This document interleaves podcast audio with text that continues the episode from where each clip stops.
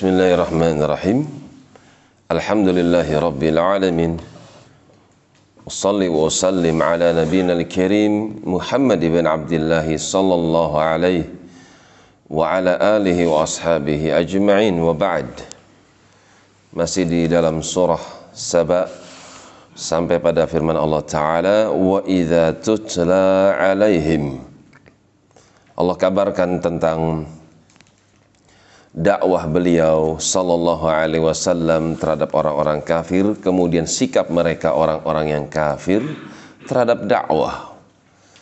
Wa idza tutla kalau dibacakan alaihim kepada mereka kaum musyrikin ayatuna bayyinatin.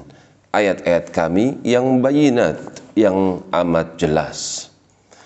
Tidak ada keraguan padanya nggak bisa dibantah Qalu mereka menjawabnya, "Mahadza tidaklah orang ini illa rajulun kecuali dia adalah seorang yuridu ayyasuddakum."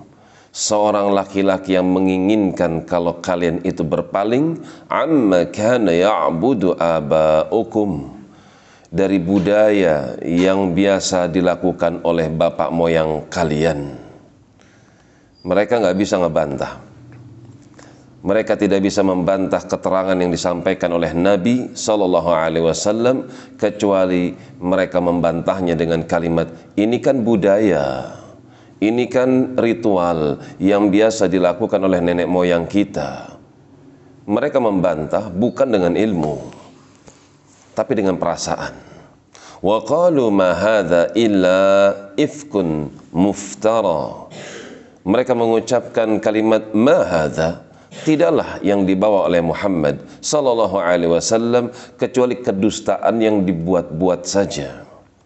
Wa qala alladziina kafaru maka orang-orang kafir tersebut mengucapkan lil haqq terhadap kebenaran lamma ja'ahum ketika kebenaran itu dibawa oleh Muhammad sallallahu alaihi wasallam kepada mereka in hadza illa sihrun mubin tidak lain tidak bukan kecuali apa yang keluar dari Muhammad sallallahu alaihi wasallam kecuali cuma sihir saja.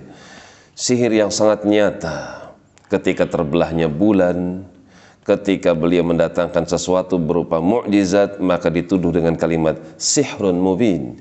Ini cuma sihir yang amat nyata. Ayat ini menjelaskan kepada kita bahwasanya setiap dakwah itu ada tantangan di mana tantangan itu kadang muncul dari orang kampung, dari tetangga sendiri atau bahkan dari keluarga sendiri. Lantas bagaimana cara menghadapi mereka?